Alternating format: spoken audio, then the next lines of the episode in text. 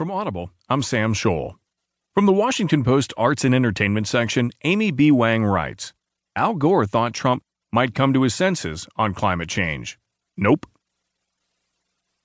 Former Vice President Al Gore said he tried for months to persuade President Trump to take climate change seriously and thought there was a possibility he could come around until Trump announced he would pull the United States out of the Paris Agreement in June. I thought actually there was a chance he might come to his senses, Gore told Late Night